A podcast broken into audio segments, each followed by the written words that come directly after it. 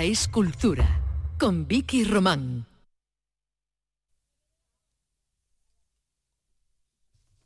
Buenas tardes, terminando ya la semana y ante comienzos y finales de cine, porque hoy empieza el Festival de Cine Iberoamericano de Huelva.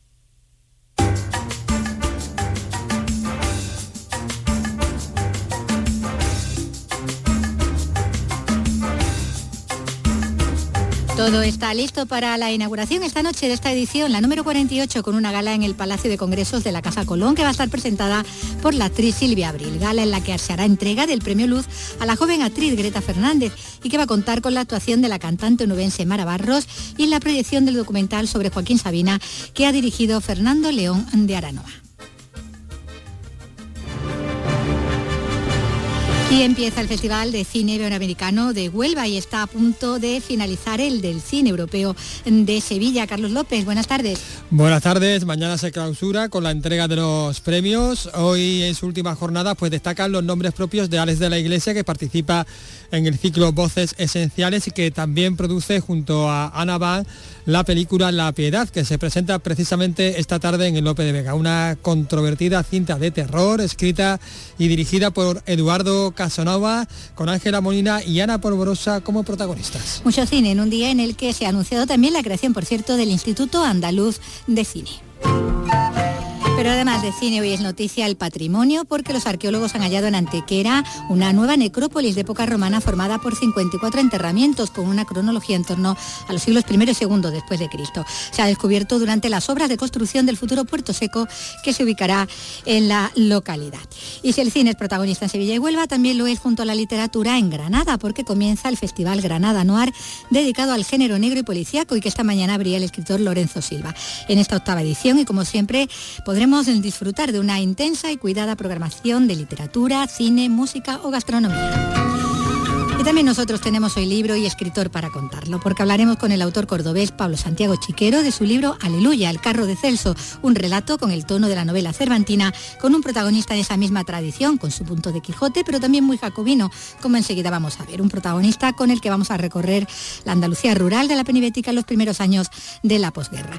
Y no nos va a faltar la música, con dos jóvenes, sus más recientes trabajos, de un lado la cantadora Reyes Carrasco, a punto de estrenar en directo su primer álbum titulado Cantes de Reyes, y también el músico Miguel Barroso que nos va a presentar su primer trabajo discográfico y en solitario. Pues con ellos vamos a ir ya enseguida con este, en este espacio que realiza Miguel Alba y que produce Ryan Gosto. En RAI, Andalucía es cultura, con Vicky Román.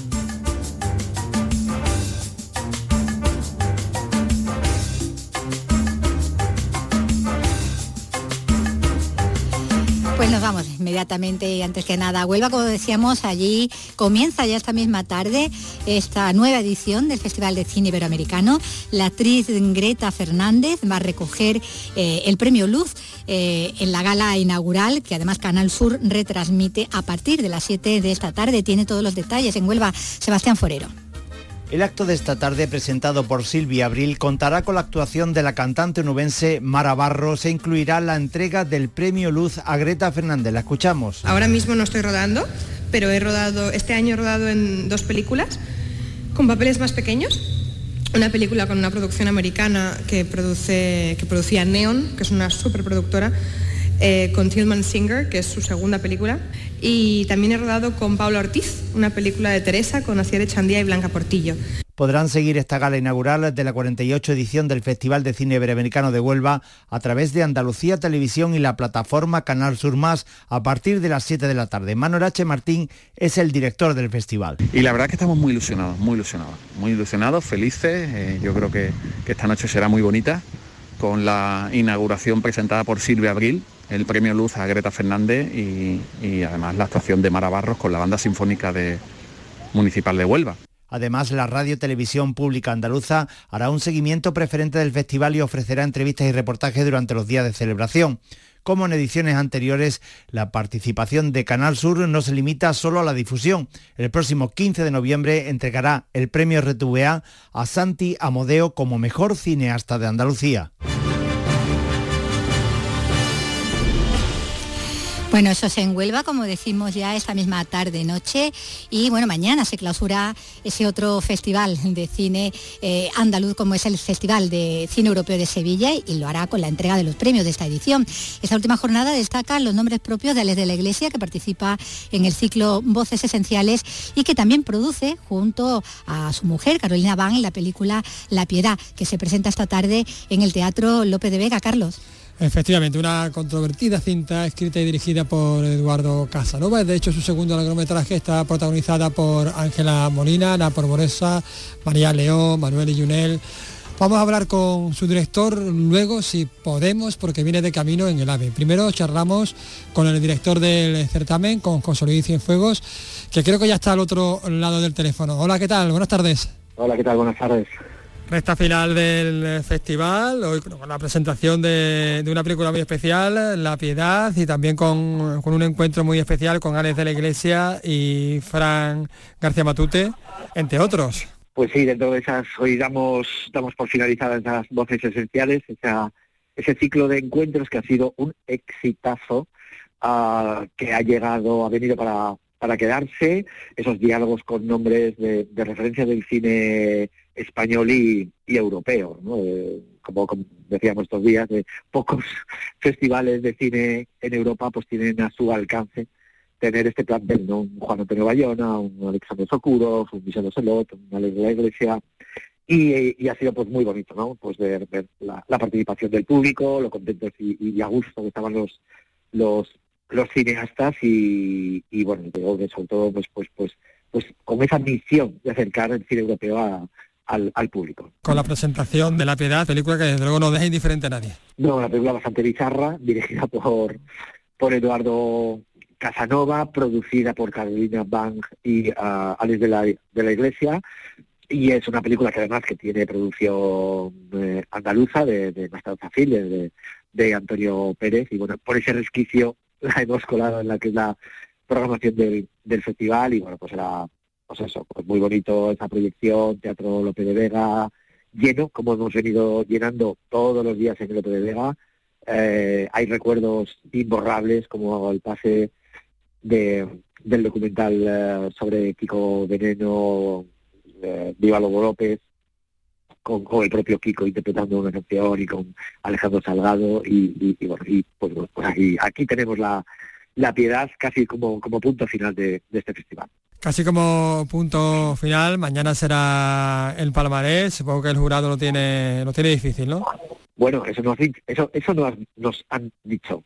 Lo bonito es que hay muy buenas películas y que por lo tanto con buenas películas pues el palmarés será un palmarés pues diseñado y apunta a que sea un palmarés bastante equilibrado, ¿no? Pero bueno, lo mejor es la sensación esa de que, y lo que nos comentan los diferentes jurados, es la alta calidad de la programación del festival. Muchísimas gracias por atendernos, Luis Fuego, director del Festival de Cine Europeo de Sevilla. Venga, gracias. Bueno, pues mañana veremos cómo se reparten esos premios ¿no? en, esta, en esta edición, Carlos, a ver cómo... A ver qué tal. a quién se lleva el giraldillo de oro. A ver qué nos, depara. Y los demás galardones. Eh, termina mañana el festival y bueno, en un día en el que además la, Junta, eh, bueno, se ha anunciado que la Junta va a crear en Sevilla el Instituto Andaluz del Cine y el de las Artes Escénicas Musicales. El consejero de, Turismo eh, y, de, Cultura, Arturo Bernal, ha anunciado esto también ah, y, y también la creación un Consejo Andaluz de la Cultura y de nuevos entes que estarían descentralizados en cada una de las ocho provincias. Eh, el nuevo Instituto Andaluz del Cine, al parecer, se ubicaría en el Estadio de la Cartuja, en Sevilla. Eh, dicen que es una cuenta pendiente que la Junta tenía con ese sector y que establecerá conexiones con la, Andalucía Film Commission. Y de otro lado, la capital hispalense también será la sede de ese otro Instituto de las Artes Escénicas y Musicales, mientras que el Instituto de las Artes Plásticas se ubicaría en Málaga. Ya abundaremos en esta noticia. Y hablamos de patrimonio porque arqueólogos han hallado en Antequera, en Málaga, una nueva necrópolis de época romana formada por 54 enterramientos con una cronología en torno a los siglos I y II después de Cristo.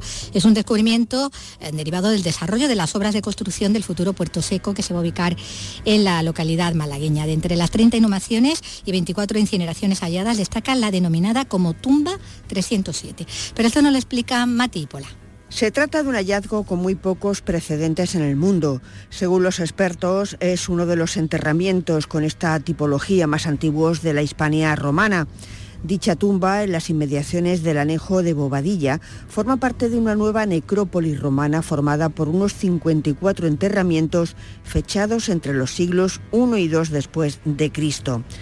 En este caso es un doble enterramiento que contenía un sarcófago de plomo, algo muy poco común con los restos de dos individuos, una adolescente que murió entre los 14 y los 16 años y que fue enterrada con un bebé de unos tres meses, y sobre la cubierta del sarcófago el cuerpo de otra adolescente de edad similar junto al cuerpo de otro bebé de unos cuatro meses. Aparte de los restos óseos conservados en el interior del sarcófago, se ha documentado un ajuar con muy pocos paralelos en el mundo romano. Espectacular, así lo ha calificado el alcalde Manuel Barón. Es un espectáculo lo que se acaba de eh, descubrir de nuevo en esta antequera milenaria, romana en este caso, y que como no podía tener otra, otra, otro protagonista es pues el territorio de, Antequera y en concreto el territorio de Bobadilla. Se han encontrado 15 ungüentarios de vidrio, dos jarrones del mismo material y 25 fichas del juego de los ladrones, el juego más popular de la antigua Roma. En el enterramiento superpuesto también contenía 17 fichas del mismo juego, cuentas de pasta vítrea, seis canicas de cristal y una lucerna del siglo II después de Cristo. Sin duda todo, todo un hallazgo el de esta necrópolis romana en Antequera y en Jerez, convertir el yacimiento de Astarregia en un paisaje cultural con capacidad de desarrollo económico que abarque no solo Jerez de la Frontera, sino también localidades como Sanlúcar, Chipiona, Arcos de la Frontera, incluso Lebrija y Las Cabezas, es una de las propuestas defendidas hoy en la sede jerezana de la Universidad de Cádiz, donde se aborda hasta mañana unas jornadas sobre este yacimiento, el de Astarregia, cuyos orígenes sitúan los expertos en el bronce final atlántico entre 1250 y 850 años antes de Cristo. Nos lo cuenta Paco Méndez. Los expertos consultados por esta emisora coinciden en una doble necesidad para desarrollar económicamente el yacimiento de Astarregia. Por un lado, señalan la necesidad de contar con financiación para llevar a cabo las investigaciones en el yacimiento, pero por otro lado señalan también la necesidad imprescindible de contar con un liderazgo político que sostenga, dice en el tiempo, estos trabajos. Representantes del sector empresarial de la provincia de Cádiz y de la Delegación de Cultura del Ayuntamiento de Jerez han insistido esta mañana en la repercusión económica de la puesta en valor de un entorno con indudable valor cultural. Jesús Parra, jefe del Departamento de Desarrollo Rural del Ayuntamiento de Jerez, ha analizado las posibilidades del paisaje en estos momentos. Doñana se encuentra muy atacada, afectada por todo lo que se está haciendo por la parte norte del antiguo lago Ligustino. La única salida que le queda a Doñana es por el lado sur. Y el lado sur precisamente son las marismas de Alventus, son las marismas de Rajaldaba, las marismas de Tabajete. En definitiva, el paisaje de Asta Regia es la ampliación natural de Doñana hacia el sur.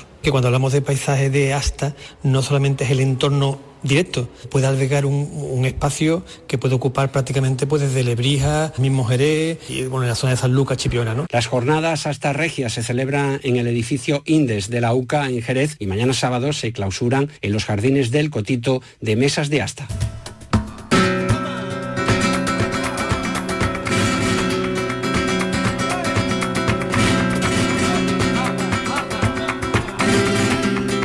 Orquesta de Almería va a inaugurar hoy el Festival de Música Española con el concierto 20 años 20 eh, de Rabel. Rabel siempre Rabel es el título del concierto inaugural, como decimos, del Festival de Música de Española en Cádiz. Salud, Botaro. Un festival que se centra este año en el flamenco y su fusión con la música clásica y que dedica un apartado especial al centenario del concurso de Cante Hondo en Granada, revolucionario para su tiempo y en el que estuvieron implicados Lorca y Falla el director del festival, Manuel Ferrán. Hubo toda una enorme cantidad de intelectuales nacionales y europeos que que apoyaron la, causa de, este concurso y que además tuvo unos resultados espléndidos porque el primer premio lo ganó el Tenaza, existen grabaciones de, aquel cantador mítico, pero es que el ganador infantil fue nada menos que Manolo Caracol. En esta edición tan flamenca, hoy también la propuesta de flamenco jazz a dos guitarras, las de Tito Alcedo y Nono García. En Cádiz y en Córdoba homenaje este sábado y mañana en el Gran Teatro al primer concurso de cante hondo que hace ahora 100 años se organizó en Granada. Carmen Linares va a ser la invitada de honor para recordar el primero de muchos concursos de arte flamenco que como el de Córdoba se celebran desde entonces. Ana López. Concurso que en 1922 organizaron Federico García Lorca y Manuel de Falla y que ganaron un veterano tenazas y un jovencísimo Manolo Caracol.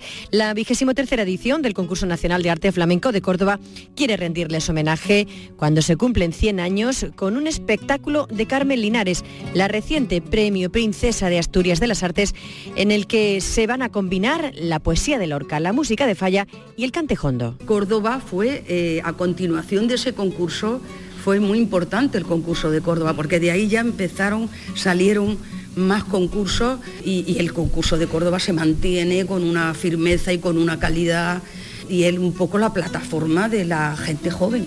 Bajo la dirección de Juan Luis Pérez, acompañada de la Orquesta de Córdoba, la artista pondrá en los escenarios tangos, fandangos, bulerías, tonás o segrillas con los versos de Lorca, Juan Ramón Jiménez, Miguel Hernández, a lo que le seguirán danzas gitanas de Turina y acabará con El amor brujo de Falla.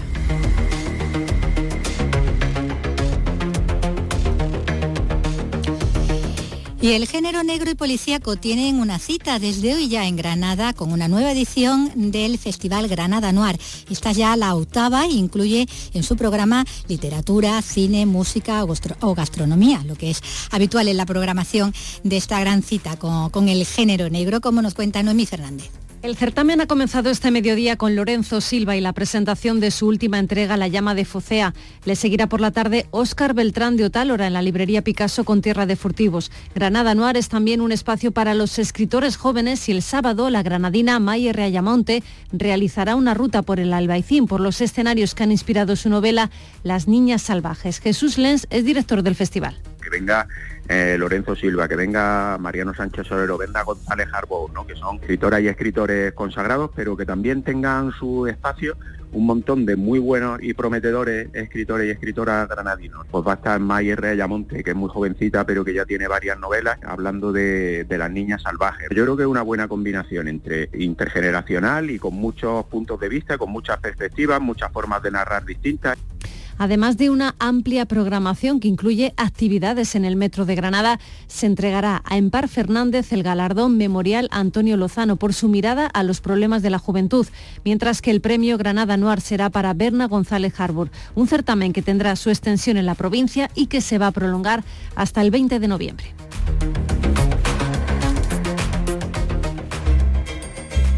En RAI, Andalucía es cultura con Vicky Román.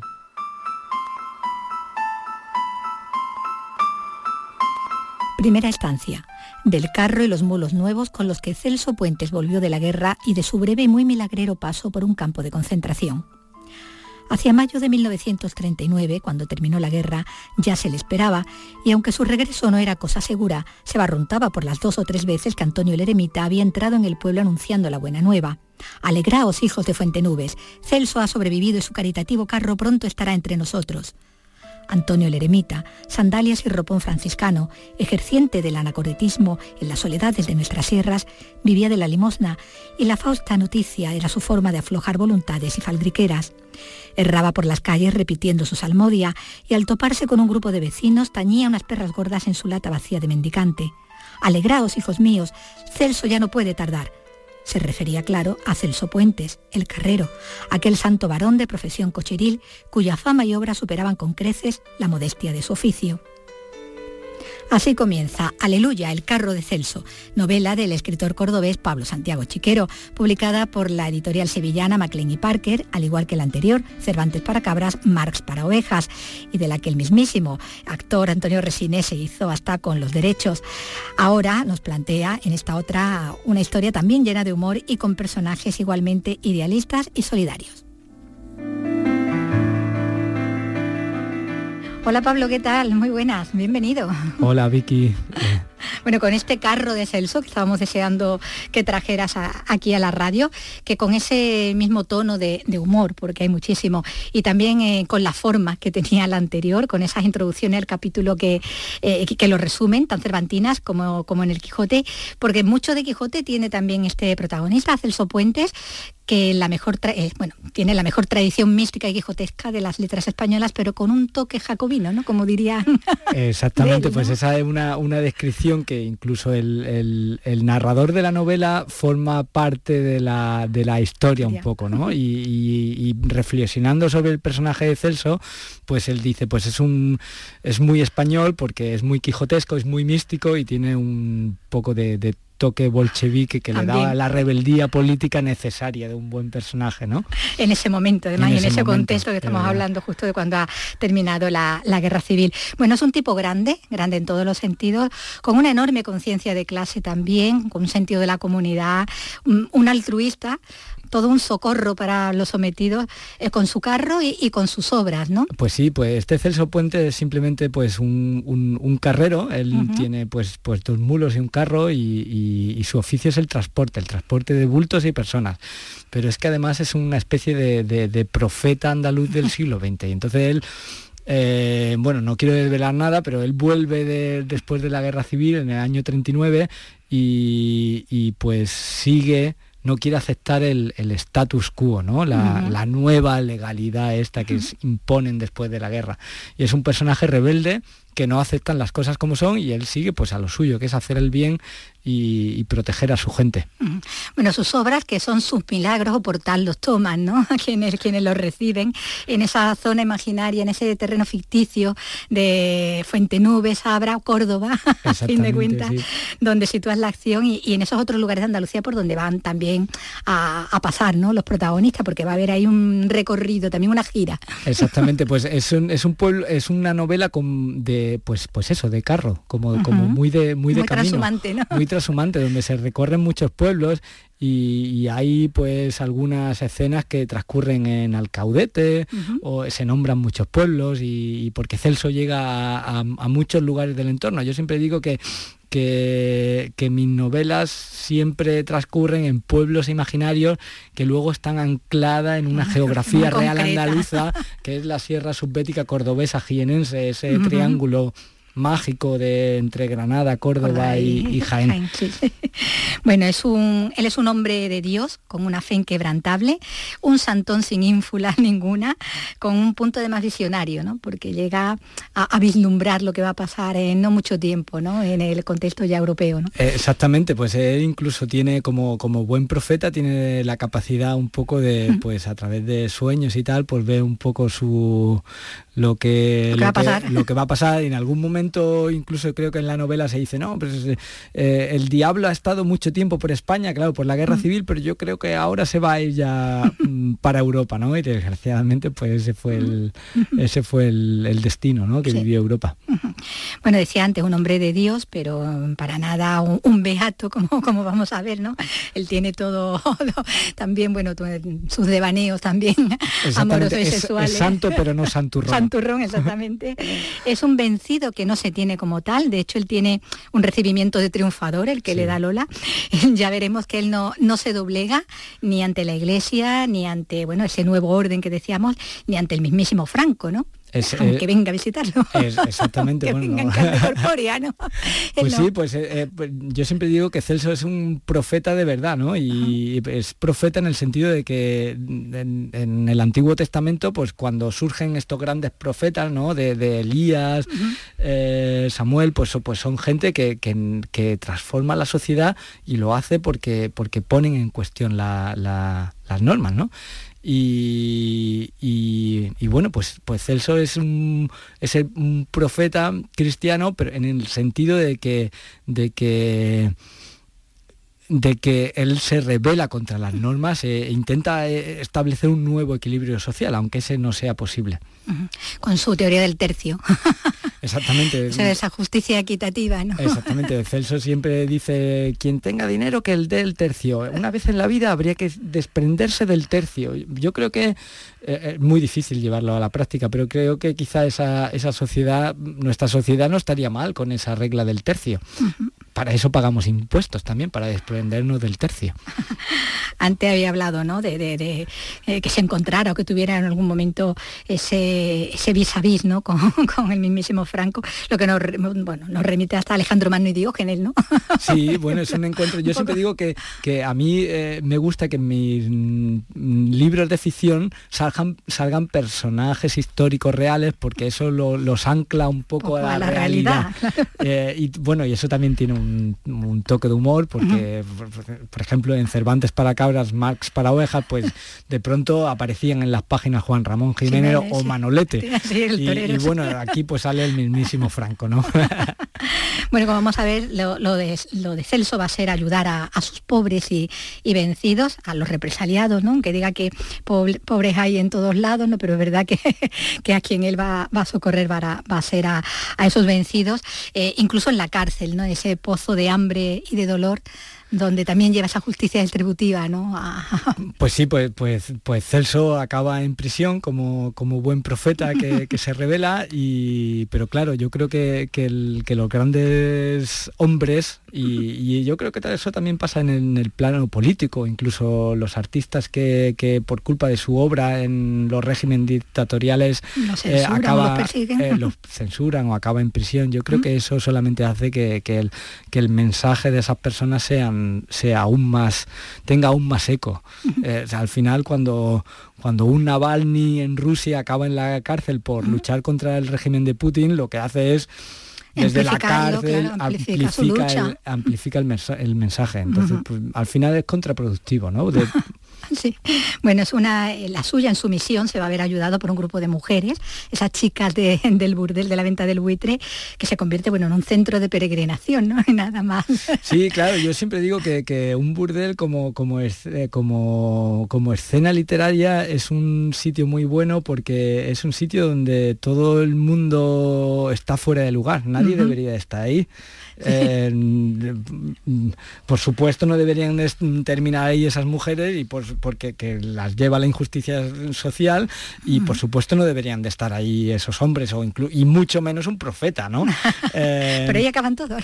Ahí acaban todos. Y, entonces es, es como un lugar, un escenario donde se producen muchas cosas que, que, son muy alocadas o que están fuera. Entonces, eh, mi literatura tiene, pues eso, un poco de también el tono absurdo. Yo, eh, alguien dice dentro de la novela, creo que lo dice el narrador, ¿no? De que, de que mm, la venta del buitre es como un, babel. como un babel. Una babel, sí. Como un cuadro del bosco. Y, es así, ¿no? Es, yo me lo imagino. Ese punto tiene. Yo me lo imagino pues lleno de gente, pasando muchas cosas raras y. Bueno, mm, las mujeres son muy importantes en la trama, especialmente las dos que se disputan al protagonista, que son muy diferentes pero igualmente llenas de determinación. Eh, Jacinta y, y Lola, ¿no? Eh, pues son dos personajes dispares. Eh, pues, pues Jacinta es una mujer súper práctica que, viene... Con una mente para el negocio. Con buena mente para el negocio, que viene de pasar hambre y fatigas y sufrir más maltratos familiares y, ella tiene claro que quiere irse, que quiere reunir un poco de dinero, y e irse. Y claro, se, se topa con Celso, que es todo lo contrario, que quiere reunir Mm, el máximo dinero posible y para dar partiendo, claro. él no necesita él necesita solamente su, carro y sus bestias. Y, bueno y luego y luego hay otro personaje que es eh, Lola Jiménez, que es, que es, pues, yo le tengo mucho, mucho cariño. se nota. Eso se nota, ¿no? El personaje de Lola con la que no se quiere casar para no perder la amistad, ¿no? Es verdad. bueno, están rodeados de personajes, eh, todos estos que, estamos citando, bueno, pues como Juana la Manicera, esa prostituta sevillana con esa voz maravillosa, ¿no? Que... Sí, yo, eh, bueno, es un, el personaje de, Juana la Manicera, que, además tienes el nombre por, por, esa... La canción la, canción de los manises, eh, es, un, es un homenaje pues a la, canción tradicional, a la copla, y tal. Está ahí, ¿no? En ese, en ese personaje, su representante con corbata, que también lo hay, ese representante que también es un personaje eh, adorable, no abducido por ese ambiente de, la venta que se le olvida hasta. Yo si me tuviera que quedar entre todos los personajes secundarios de esta novela, mm, si me tuviera que quedar alguno y tuviera incluso que hacer una secuela con alguno sería el, representante, que además es que lo llaman el representante, y es un representante, como uno se imagina un representante, ¿no? Con su corbate, con su chaqueta, bien peinado, su puro, y además es un personaje muy importante en la trama pero que pero siempre que no pierde la compostura, ¿no? bueno, está el patriarca gitano, Eliseo también, Antonio el eremita, que bueno, que eso es, es el que le da la idea, ¿no? De que eh, su palabra llega mejor con, música, ¿no? Y con feria y con espectáculo, ¿no? Que el show es fundamental. Antonio, yo siempre digo que, un buen personaje de ficción requiere un mejor personaje de acompañante. claro. Eh, y Antonio el eremita es ese personaje que el que desde el el primer párrafo de la novela, el primer... Mm, sí, el que anuncia la llegada. Es, el que anuncia la llegada, claro. Un profeta necesita alguien que anuncie su llegada, porque los profetas siempre son los, los enviados, los anunciados. Entonces, pues Antonio el, eremita es el que, eh, el que anuncia la llegada del profeta, eh, que va a transformar la realidad y, luego es el personaje que le va dando a Celso los pues, consejos, los un poquito brillo ahí. Exactamente, y que aparece por, la, por los sitios donde menos se lo espera. Ahí está. Ahí está él para aparecer. bueno, lo que decía, es, cada uno de esos personajes que hemos dicho da para, para otra novela, ¿no? Tú mismo decías, ¿no? Si lo sacara para hacer un spin-off, cogería cualquiera. Bueno, por supuesto también está ese narrador que decías tú antes, ¿no? El narrador que es el autor que interpela al lector, que le advierte, eh, el cronista cuyas fuentes acude, ¿no? Que es ese americano hispanista, Don Matthew, ¿no? Y está pues ese homenaje también a, a la mirada extranjera, ¿no? Está el, homenaje a la mirada extranjera, yo digo que, se parece un poco a Gerald Brennan o al típico hispanista que, o a George Borrow o todos estos eh, hispanistas que vinieron a darnos una imagen súper rica de nosotros mismos yo creo que es un homenaje también a mí. Yo vivo fuera de España, en, Alemania. Yo digo que también es un poco ah, un homenaje o, una reinterpretación de cómo yo, de mi relación con la lengua extranjera y con el día a día en otro lugar y con mi lucha esa de aprender un idioma, de trabajar con él, de escribirlo y pues ahí ah, tiene cosas de mí, ¿no? Bueno, mm, es la mirada extrañada del forastero, decíamos, ¿no? La de Don Matthew, pero un forastero que se integra, que comparte las peripecias del personaje, de ese personaje que a él le, ha arrebatado, ¿no? Que es el de Celso, eh, que incluso hace el guion para la película que llegan a rodar sobre él, porque eh, tiene quien, vamos, que Celso tiene quien le escriba y quien Claro, porque es que cuando, cuando Celso ya todo el mundo ve que se está convirtiendo en un profeta, sus apóstoles, que son, bueno, pues los feriantes y la gente pues cuatro personajes que son un poco variopintos que se han reunido en torno a él dicen, pues que necesitamos un, un, evangelista. necesitamos un evangelista, necesitamos que alguien que escriba esto y aparece un don Matthew, claro que se llama Matthew por, por, San Mateo Evangelista, y, este don Matthew, que es un americano apasionado por nuestra lengua y que... Que conocen en Granada, además. que conocen en Granada, que, romántico. Exactamente, y, lo conocen ahí y bueno, pues al final acaba siendo ese evangelista que todo profeta también necesita una evangelista, ¿no? Y, claro, pues mm, don Matthew pues, pues es un evangelista moderno de café, que se sienta en el café y escribe con su cigarrito. Bueno, vemos que el humor se impone ¿no? en, el, relato, eh, que tiene también sus momentos dramáticos, que los tiene incluso mágicos o fantásticos. está ese viaje subacuático por el interior del pozo. ese viaje subacuático, yo siempre lo digo, es muy, es muy quijotesco, porque es un, es un homenaje a la bajada a la cueva de Montesinos de de, Don Quijote. Don Quijote baja a la cueva de Montesino, se queda dormido, sueña cosas sorprendentes y cuando sube... Eh, empieza a contar todo lo que ha visto en esa cueva, ¿no? Que es un sueño. Y, Él no lo cuenta, Celso no. Y, Celso, y Celso, no lo, eh, Celso ve muchas cosas, pero ve cosas tan sorprendentes que él decide no, contarlo. Bueno, eh, toda la novela es una defensa de, la libertad, ¿no? Y, aboga, ¿no? Por ese poder también de, la solidaridad, ¿no? En los tiempos más Sí, yo creo que es, una novela rebelde y, y es una novela pues que habría que, que hacer reflexionar sobre, sobre bueno, pues que, que tendríamos que tener más capacidad de, de, hacer, el, de hacer el bien, de compartir, de de intentar mirar con otros ojos nuestra realidad. Yo creo que la rebeldía muchas veces son pequeños gestos. Por ejemplo, intentar un domingo apagar el móvil y estar completamente desconectado. Yo creo que eso ya, por ejemplo, puede ser un eh, gesto rebelde. Apagar el móvil y dedicárselo y dedicarte al 100% a tus cosas o a tu familia o a quien tú quieras, o a la naturaleza, o a dar un paseo. Eso ya es un gesto rebelde. Yo creo que en esta vida deberíamos hacer más gestos rebeldes de ese tipo. La de Celso, de luego, es una rebeldía sin, sin violencia una, rebeldía ah, desde el pacifismo, ¿no? Sí, bueno, pero luego al final. Sí, tiene sus momentos también, acaba, teniendo sus arrebatos. Y tiene que, y tiene que golpear, literalmente, ¿no? sí, pero sí, claro, es un personaje pacífico y, a donde va, pues va haciendo el, haciendo el bien y, llevando lo que, lo que el pueblo necesita.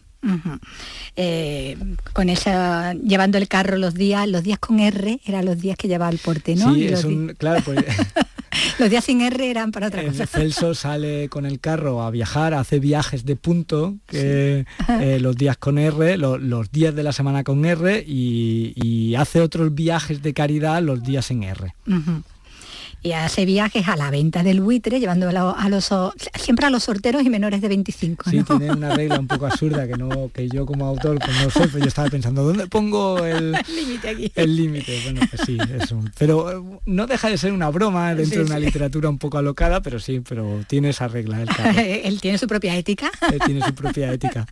y la aplica, bueno, la aplica a todo, ¿no? Y a, y a todo. Bueno, un personaje, desde luego, que no se puede evitar enamorarse, ¿no? Este Celso, eh, este carrero, ¿no? que se dedica, bueno, pues a, hacer el bien y, a impartir esa, justicia distributiva, ¿no? En un momento en el que, bueno, se, está pasando, bueno, por, lo peor, ¿no? Y más, y, en esa zona, además de, de Andalucía, en los tiempos inmediatos, ¿no? al final de, la guerra, eh, como cuando dice, no han ganado una guerra, pero parece que quieren desatar el juicio final. ¿no? Claro, pues Celso cuando, cuando vuelve... Eh, que quejartible, dice. exactamente, dice, hay que ver quejartible, han ganado una guerra, pero, pero basta ya, también tenemos que seguir viviendo y tenemos que seguir con nuestras vidas. Y hay quien piensa que para que han ganado una guerra si está Celso ahí haciendo lo que le da la gana. ¿no? Exactamente, y claro, y ahí viene un poco el, choque, ahí viene el choque y el conflicto de que, de que si, bueno, pues, pues si has perdido una guerra no puedes seguir haciendo lo que siempre hacías, ¿no? Te tienes que, tienes que asumir pues esa nueva, ese nuevo status quo.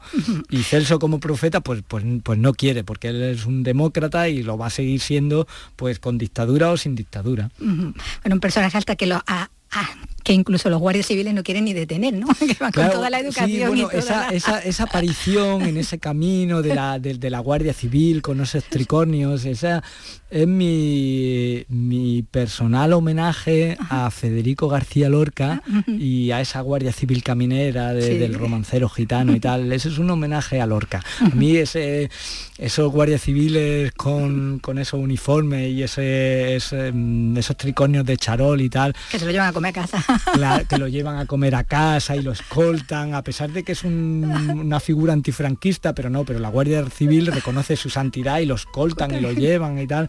Y pues me, produce mucha ternura, aunque luego la realidad fuera otra, por supuesto, ¿no? Pero, pero es un mundo pues un poco libre y yo pues... Y así lo has contado, y es tu mundo, el, mundo, literario. De, Celso, ¿no? De, esta, del protagonista de esta novela. Aleluya, el carro de, Celso. Bueno, pues aleluya que te hemos tenido con nosotros que es pues difícil que aparezca por aquí, por, por España, cuando dices vives pues en Alemania y bueno, hay que aprovechar cuando, cuando vienes por aquí. Pues nada, muchas gracias a ti, Vicky, por la lectura de la novela y por, y por la invitación. A ti.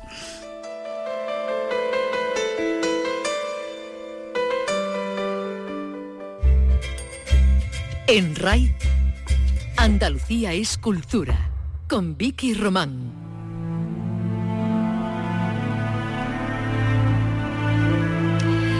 Enseguida vamos a seguir hablando de cine, vamos a volver al Festival del Cine Europeo de Sevilla para hablar con uno de sus protagonistas en esta última jornada eh, competitiva antes de que mañana se entreguen los premios de, esta edición. Y hablamos ahora de la satisfacción que hay en Jerez por la imagen que ha dado la ciudad en la última temporada de la serie The Crown, que rodó varias escenas ahí en el verano del 2021. El Alcázar jerezano ha sido convertido en un acuartelamiento junto al puerto de Alejandría y por las pistas del aeropuerto de Jerez han pasado así en la ficción, el príncipe Carlos y Lady Di, como nos cuenta Pablo Cosano. La escena en las pistas del aeropuerto de La Parra, en Jerez, es la que abre la quinta temporada de la serie de Crown. Simula un aeródromo londinense. Los príncipes de Gales despegan para un polémico viaje a Italia. Es típico de Carlos. El despegue del propio avión permite identificar desde el aire el horizonte de la campiña del marco. Y para los jerezanos es todavía más evidente la escena con la que se inicia el capítulo 3.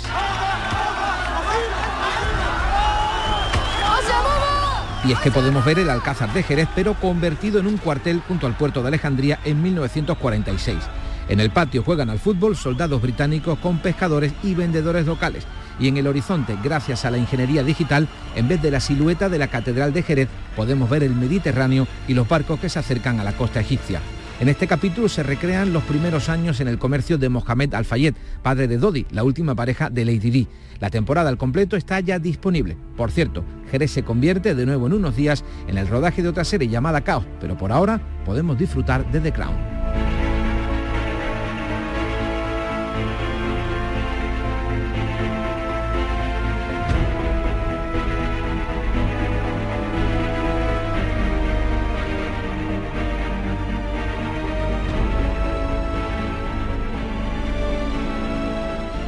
En la revista de RAI tienes el repaso a la actualidad del día, música, la última hora de la jornada, conexiones en directo. El gran programa informativo de las tardes de RAI es la revista de RAI, de lunes a viernes desde las 5 de la tarde en Radio Andalucía Información.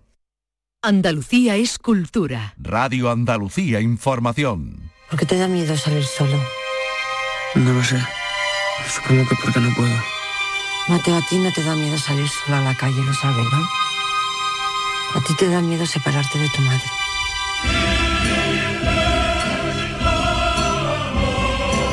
Bueno, estamos escuchando parte de, la película La Piedad de Eduardo Casanova, que esta noche se presenta en el Teatro Lope de Vega de Sevilla dentro del Festival de Cine Europeo. Una cinta eh, que llega además a la capital hispalense y al festival tras una larga trayectoria por festivales internacionales como el de Sitges, el Festival Internacional Carlo Vivari, también donde obtuvo el premio especial del jurado, ¿no, Carlos? Exactamente, también ha sido premiada en el Fantasía Festival de Montreal, consiguió el premio del público, una cinta, como decimos, protagonizada por Ángela Molina, Manel Yunel, Ana Polvorosa, María León o Macarena Gómez, que también tiene una colaboración. Vamos a charlar con su director, con Eduardo Casanova, que viene de camino en el AVE, esperemos que no, que no se corte. Hola, ¿qué tal, Eduardo?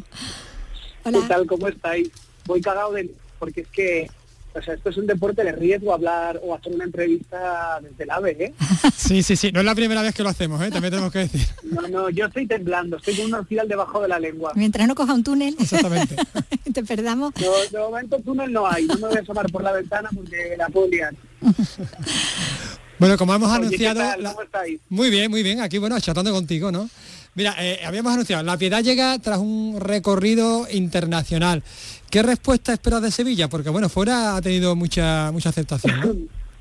Pues mira, yo estoy como loco, y esta es la realidad, estoy como loco y feliz en este momento de, de, lo que es la vida de las películas, de, que la película ya haya llegado a España, que se presentara en Sitges, ya olvidándome del recorrido de, todos los países, que honestamente estoy feliz de haber ido a tantos sitios, pero ya harto. Estoy feliz de que sea estrenado en Sitges que, que ahora vaya a Sevilla, eh, de donde es mi familia, eh, de Cazalla de la Sierra, eh, y, después que vayamos a Madrid. yo, la verdad es que estrenar en, España y... Ya está ahí, no es el túnel, pero algo parecido. Algo, parecido, pero bueno. Eduardo, ¿nos oyes? Hola, hola Eduardo. Enseñar tu hijo, enseñar tu hijo a, tu familia, ¿no? Que cuando les ves la cara sabes lo que opinan de verdad, aunque te digan que lo quieren mucho, y de verdad que lo quieren, pero, pero te van a decir la verdad. Entonces, eso pone muy nervioso, pero a la vez yo creo que es el, es el, el destino final justo para, para una película española como es La Piedad. ¿Me he explicado bien? Sí, sí, te has explicado bien. Ha habido un momento en que se ha cortado nada, dos segundos, pero te, hemos- pero te hemos entendido Ay, perfectamente. No te preocupes. Bueno, eh, Eduardo, ¿por qué has querido, has elegido el género este de, de terror para contar esta historia, bueno, materno-filial, ¿no? Bueno, pues porque la película habla de la búsqueda de la libertad y no hay nada que me parezca más terrorífico que la idea de intentar ser libre en un mundo en el que actualmente la libertad no existe, pero todo el mundo la busca. Eh, me parece terrorífico que todos estemos buscando algo que no existe. Me- y, y luego también es porque las relaciones de, de dependencia eh, que todos, todas y todos hemos sufrido me parecen algo terroríficas. Eh, y la verdad es que luego también sucede, esto me sucede porque yo mm, en realidad soy fan del cine de terror y me encanta el cine de género. Yo desde que empecé a dirigir cortos siempre intentaba hacer películas de terror. Lo que pasa que mm, nunca me salían, me salían como un híbrido de cosas. Que es un poco lo que es la piedad, ¿eh? La piedad También. tiene como formato de género, pero pero cuando llevas un rato y dices, bueno, no sé muy bien si es de género, si es comedia, yo no sé muy bien qué es esto. Pero la verdad que engancha, que eso es lo que le está pasando al público y yo y eso me hace muy feliz. Ta- También pasaba un poco con, con Pieles, ¿no? Que también era una especie de dramedia, pero también bastante ¿Qué oscura, ¿no? ¿Qué coño es esto? ¿Qué Sí. coño es esto? Eso está muy bien, yo creo. Generar en la gente, en, la- en el público, el, esa cosa de, de, de, de- de qué estás viendo, ¿no? Porque al final ahora está todo muy... A, a mí me encanta ¿eh? lo que lo que se hace en España, pero que es verdad que, que todo está como muy encasillado, entre comillas, ¿no? Vamos a ver un thriller, una película de, terror, una comedia, todo como mm, vas, vas a esto. Yo creo que está muy bien también tener eh, proyectos donde y- y poder ofrecer productos donde no vas a ver una cosa en concreto, sino que vas a ver muchos y vas a ver un mundo personal, algo que no has visto antes. Un mundo, un mundo personal, eh, interesante eso que acabas de decir, porque tanto en Pieles como, como en esta nueva peli, como en La Piedad, eh, dices que hablas de la libertad, pero también hay, existe como el hilo conductor de la identidad, de esa búsqueda de la identidad. No sé si estás de acuerdo con eso. Pues fíjate, de la identidad no lo tengo tan, no lo tengo tan, tan claro. Yo sí siento que en la piedad eh, los personajes saben muy bien quién, quién son y sobre todo saben muy bien quién son porque se, se, se- se conocen en, en lo peor de ellos mismos, ¿sabes? Eh, se, recono- se reconocen en su propia maldad, sa- sa- saben eh, eh, de, de qué pata cojean. Es algo que a mí me interesa mucho, poder mostrar la parte oscura del, del- del ser humano, porque forma parte del ser humano y no, y no podemos huir de ella. Yo sí creo que trata más sobre la, sobre la búsqueda de, de la libertad, la verdad. Pero bueno, esto es lo, lo interesante también de, las de, la- de las películas. Claro. El debate, ¿no? cada uno El debate, después propia- cada uno lo- su lo- lo- propia interpretación o- o su debate. Bueno, eh, repites con, con Ana Polvorosa, con Macarena Gómez, pero bueno, eh, encontramos a Ángela Molina, a, a Manel Yunel, a María León. ¿Cómo, ¿Cómo hiciste este casting? ¿Cuál fue la selección? Pues mira, eh, a la actriz la eligió mi madre, porque esta película trata de una historia de una madre y un hijo, es una película muy personal, que para mí ha sido muy importante hacer. Eh, es un- esta película es como un- una extremidad mía, ¿no? Entonces eh, entendía que el personaje de la madre, yo tenía que elegir mi madre. Eh, también es verdad que, claro, mi madre no es tonta. Pues, dice, Ángela Molina, pues claro, pues, Claro. ¿quién va a decir? Es que dices que no. Otra cosa es que Ángela Molina diga que sí, que eso fue lo sorprendente y es algo a lo que siempre voy a estar agradecido.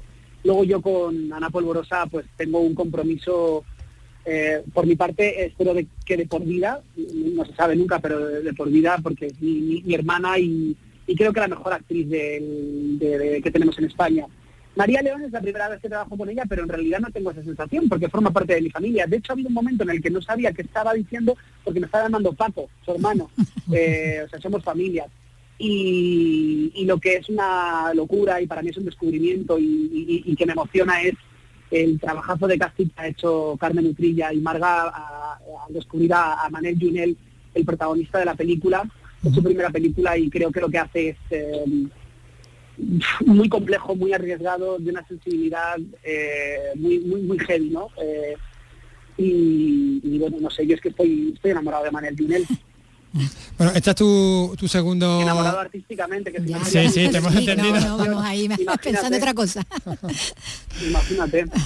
¿Qué es tu segundo? Este, sí, este segundo largometraje, como decíamos, pero bueno, has tenido, eh, digamos que que la, la producción, no sé si, si el apoyo también de Ale de la Iglesia, ¿cómo es Ale de la Iglesia en la, en De la productor. producción? De productor, bueno, y Carolina, Carolina Bancano. Claro, la película está producida por eh, Crudo Films, eh, Jimena Montelive y Florencia Franco, porque es una coproducción con Argentina. Está coproducida también por Spal Film, Antonio Pérez, Andalucía. Eh, y luego he contado con el apoyo que me dieron en mi primera película eh, y en la segunda, Poughkeepsie Films, compuesto por Carolina Van y, y Sí, uy. Uy. Bueno, y Alex de la Iglesia. Y Ale de la Iglesia. que estaban por aquí ya, que ya que habían estaban por llegado aquí, a había llegado esta mañana, esta mañana a mediodía, efectivamente. Bueno, yo creo que no, no sé si vamos a recuperar. No, creo que no recuperamos ya la, la conexión con, con el- se cortó Se con. Eduardo Casanova, al que bueno, desde, aquí le deseamos que le vaya muy bien en el Festival estado- también Cine Europeo de Sevilla. Hemos estado 10 10 10 mi- 10 minutos Sí, hombre, sin que sí, se demasiado cortara, cortara, demasiado, verdad, demasiado. bueno, que viene el se aporta bien el AVE. Sí, sí. en esta en esta ocasión. Pero bueno, como decíamos, se va a ver esta noche, se presenta A las, en el marco a las ocho y media en el López de Vega. de Vega. Eh, esta nueva película de, de Eduardo Casanova como, como director, La Piedad. Y seguimos hablando de cine, de estrenos en este caso. Dímelo con el corazón en la mano, ¿por qué no firmaste? Porque esta es mi casa. Bueno, Luisa era ahí en esta película de, de Rodrigo Sorogoyen, eh, Asbestas, sobre una pareja francesa de mediana edad y, y cómo se muda a un pequeño pueblo para estar más en contacto con la naturaleza, pero eh, esa presencia suya enciende a dos lugareños hasta el punto de que sus hostilidades lleguen a volverse pues bastante violentas. Eso tiene un aire a los perros de paja, ¿no? Sí, sí, sí, sí, exactamente. La peripecia de Sí. Tinhoffman y la Ca- mujer. cambiamos la el, el Gales, no aquello era Sí, Gales, sí, no Gales, profundo, creo. pero por, la Galicia profunda, sí.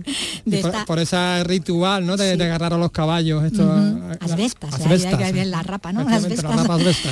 Bueno, de esta, de esta película que nos trae, como decíamos, Rodrigo Sorogoyen, es uno de los estrenos más potentes de este fin de semana, entre los ocho- cinco estrenos que llegan a los cines andaluces, donde destaca también la nueva película de Pilar Palomero tras el éxito de las niñas, La Maternal. ¿Con quién estabas? El chaval ese estaba. Que te calles. Que te calles tú. Mira, como sigáis así, os van a volver a separar. ¿Qué ha pasado?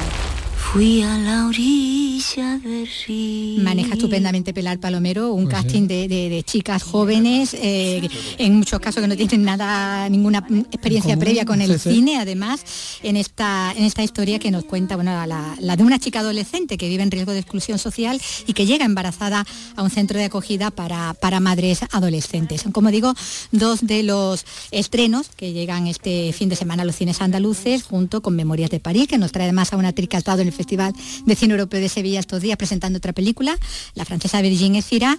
Eh, también tenemos el regra- una nueva entrega de Black Panther, ahora Wakanda Forever. Wakanda Forever, sí, sí. Y también una película de, de animación para los más pequeños, Ícaro y el Minotauro. Y vamos a despedir ya, pero con música.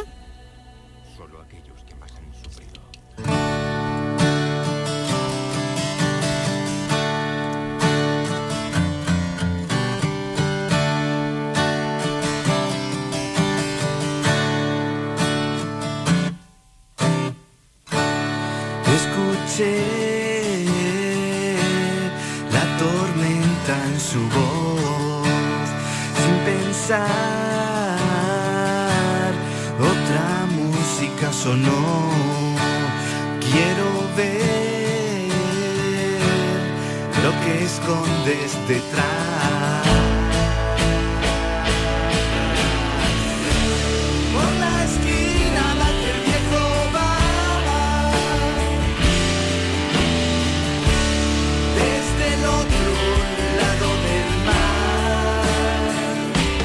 Ese es el tema más al sur que da título al primer disco en solitario de Miguel Barroso, músico granadino de nacimiento, sevillano de adopción, que hoy nos visita, que lleva aquí un rato. Ya que un rato, ha escuchado toda, la entrevista. Soy el nuevo colaborador. Y además está muy calladito y muy formal porque... Que mi primer día. Claro, ahora te toca hablar de tu disco. Tú has venido aquí a hablar de tu disco. He venido a hablar del disco, sí, señor. que es Miguel el primero en solitario, aunque aunque tú eres muy joven y llevas en esto de la música pues 20 años haciendo además de todo, ¿no? Sí, un poco de todo. Creo que un, un 4x4, ¿no? pues desde grupos desde de la tradición oral de música folk, eso me viene ya un Eh, poco de eso- ahí vamos ahí. Sí, Porque hemos dicho. Barroso. Sí, sí, sí. Y aquí hablar de Barroso Ah, y hablar de Jesús. Claro, por supuesto. Y eh, pues hasta el rock pues de bandas locales de aquí de Sevilla, pues como Linimento Sloan, que fue así la última pues la, en la que participé. Decimos eso, ¿no? Que la música te viene de familia, por si hablamos de, de papá. es, Jesús, es Jesús Barroso, nuestro compañero en estas lides además de, de la cultura y en este tiempo incluso en el que estamos ahora mismo, Ocupando con, con la cultura y con el que también has trabajado, como decía, ¿no? en el FOL, eh, en conciertos de, de Andaraje, ¿no? ese grupo que, que ha cumplido, recordamos, eh, 50 años ya, ¿no? Sí, son, bueno, eh, uno de los... y celebran en conjunto con el Festival de la Cita de la Música. Folk de Jodar, pues sus 50 años también. O sea, el festival más antiguo de- del sur de Europa. Y bueno, ¿y cómo se cambia del folk al rock? Pues yo creo que... Con naturalidad, ¿no? con naturalidad. eh, bueno, eh, digamos mis influencias pues vienen más del rock, sobre todo rock americano y latinoamericano, eh, de, como Soda Stereo Charlie García. Y de ahí viene el por qué son en castellano sobre todo. Y, y nada, pues viene un poco de mis influencias musicales, de lo que uno escucha y le surge la curiosidad de, de, pues decir, yo también quiero hacer algo de, de eso, ¿no? Ajá. Vamos a ver, ¿eh? ¿no? ese cambio, como decíamos, ¿no? Esto es uno de los temas más rockeros, ¿no? más traidor, ¿no? Sí.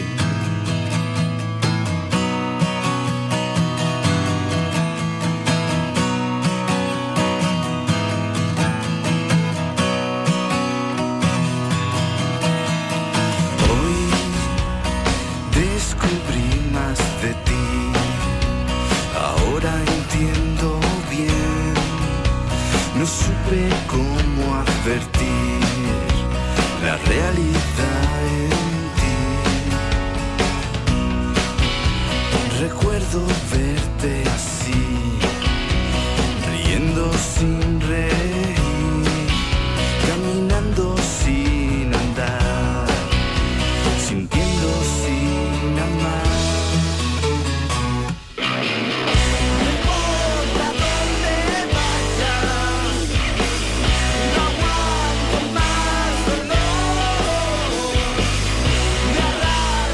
Estamos aquí haciendo Sí, el símbolo rock Carlos muy entusiasmado, Hombre, queriendo entusiasmadérrimo. Pues sí, pues sí. Bueno, eh, aquí te veo ya CDC completamente, ¿no? Sí. En esta- Bueno, aquí, aquí, eh, eh, como pasa en algunas canciones del disco, que es un poco bastante conceptual, quería decir, Ajá. ¿no?